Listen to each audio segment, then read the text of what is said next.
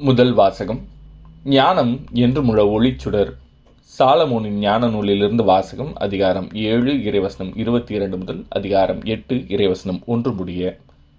ஞானம் ஆற்றல் கொண்டது அவ்வாற்றல் அறிவுடையது தூய்மையானது தனித்தன்மை வாய்ந்தது பழவகைப்பட்டது நுண்மையானது உயிரோட்டம் உள்ளது தெளிவு மிக்கது மாசுபடாதது வெளிப்படையானது கேடுறாதது நன்மையை விரும்புவது கூர்மையானது. ஞானம் எதிர்க்க முடியாதது நன்மை செய்வது மனிதநேயம் கொண்டது நிலை பெயராதது உறுதியானது. வீண் கவலை கொள்ளாதது எல்லாம் வல்லது. எல்லாவற்றையும் பார்வையிடுவது அறிவும் தூய்மையும் நுண்மையும் கொண்ட எல்லா உள்ளங்களையும் ஊடுருவிச் செல்வது. ஞானம் அசைவுகள் எல்லாவற்றையும் விட மிக விரைவானது. அதன் தூய்மையினால் எல்லாவற்றையும் நிரப்பி நிற்கிறது. எல்லாவற்றையும் ஊடுருவிச் செல்கிறது. ஞானம் கடவுளின் ஆற்றலிலிருந்து புறப்படும் ஆவி எல்லாம் வல்லவரின் மாட்சியிலிருந்து எழும் தூய வெளிப்பாடு.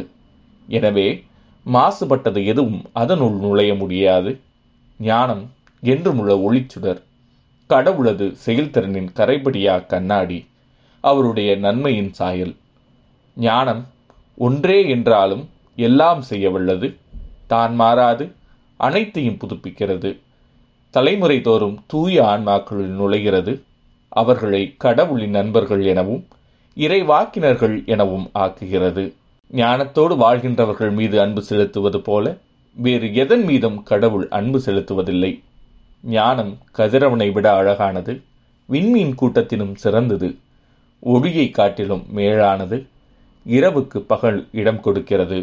ஆனால் ஞானத்தை தீமை மேற்கொள்ளாது. ஞானம் ஒரு கோடி முதல் மறு கோடி வரை ஆற்றலோடு செல்கிறது எல்லாவற்றையும் முறையாக ஒழுங்குபடுத்துகிறது. இது ஆண்டவரின் அருள்வாக்கு. இறைவா உமக்கு நன்றி.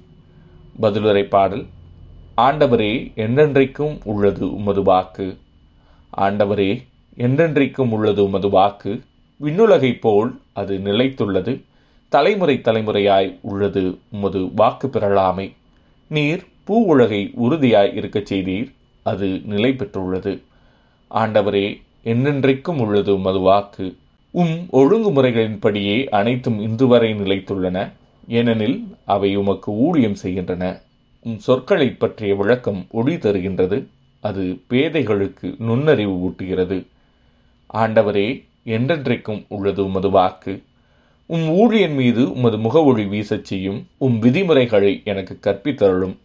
உயிர் பிழைத்து நான் உம்மை புகழ்வேனாக உம் நீதி நெறிகள் எனக்கு துணை புரிவனவாக ஆண்டவரே என்றென்றைக்கும் உள்ளது உமது வாக்கு. நற்செய்தி வாசகம். இறையாட்சி உங்கள் நடுவேயே செயல்படுகிறது. லூக்கா எழுதிய தூய நற்செய்தியிலிருந்து வாசகம் அதிகாரம் பதினேழு இறைவசனங்கள் இருபது முதல் இருபத்தி ஐந்து முடிய.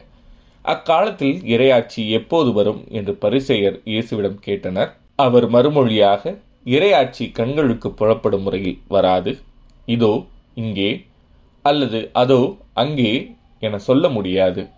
ஏனெனில் இறையாட்சி உங்கள் நடுவேயே செயல்படுகிறது என்றார். பின்பு அவர் சீடர்களை நோக்கி கூறியது ஒரு காலம் வரும் அப்போது மாநில மகனுடைய நாள்களில் ஒன்றையாவது காண நீங்கள் ஆவலாயிருப்பீர்கள். ஆனால் நீங்கள் காண மாட்டீர்கள் அவர்கள் உங்களிடம் இதோ இங்கே அல்லது அதோ அங்கே என்பார்கள். ஆனால் நீங்கள் போக வேண்டாம் அவர்களை பின்தொடரவும் வேண்டாம். வானத்தில் மின்னல் ஒரு பக்கத்திலிருந்து மறுபக்கம் வரைக்கும் பளீரென மின்னி ஒளிர்வது போல மானிட மகனும் தாம் வரும் நாளில் தோன்றுவார். ஆனால் முதலில் அவர் பல துன்பங்கள் பட்டு இந்த தலைமுறையினரால் உதறி தள்ளப்பட வேண்டும். இது ஆண்டவரின் அருள்வாக்கு. கிறிஸ்துவே உமக்கு புகழ்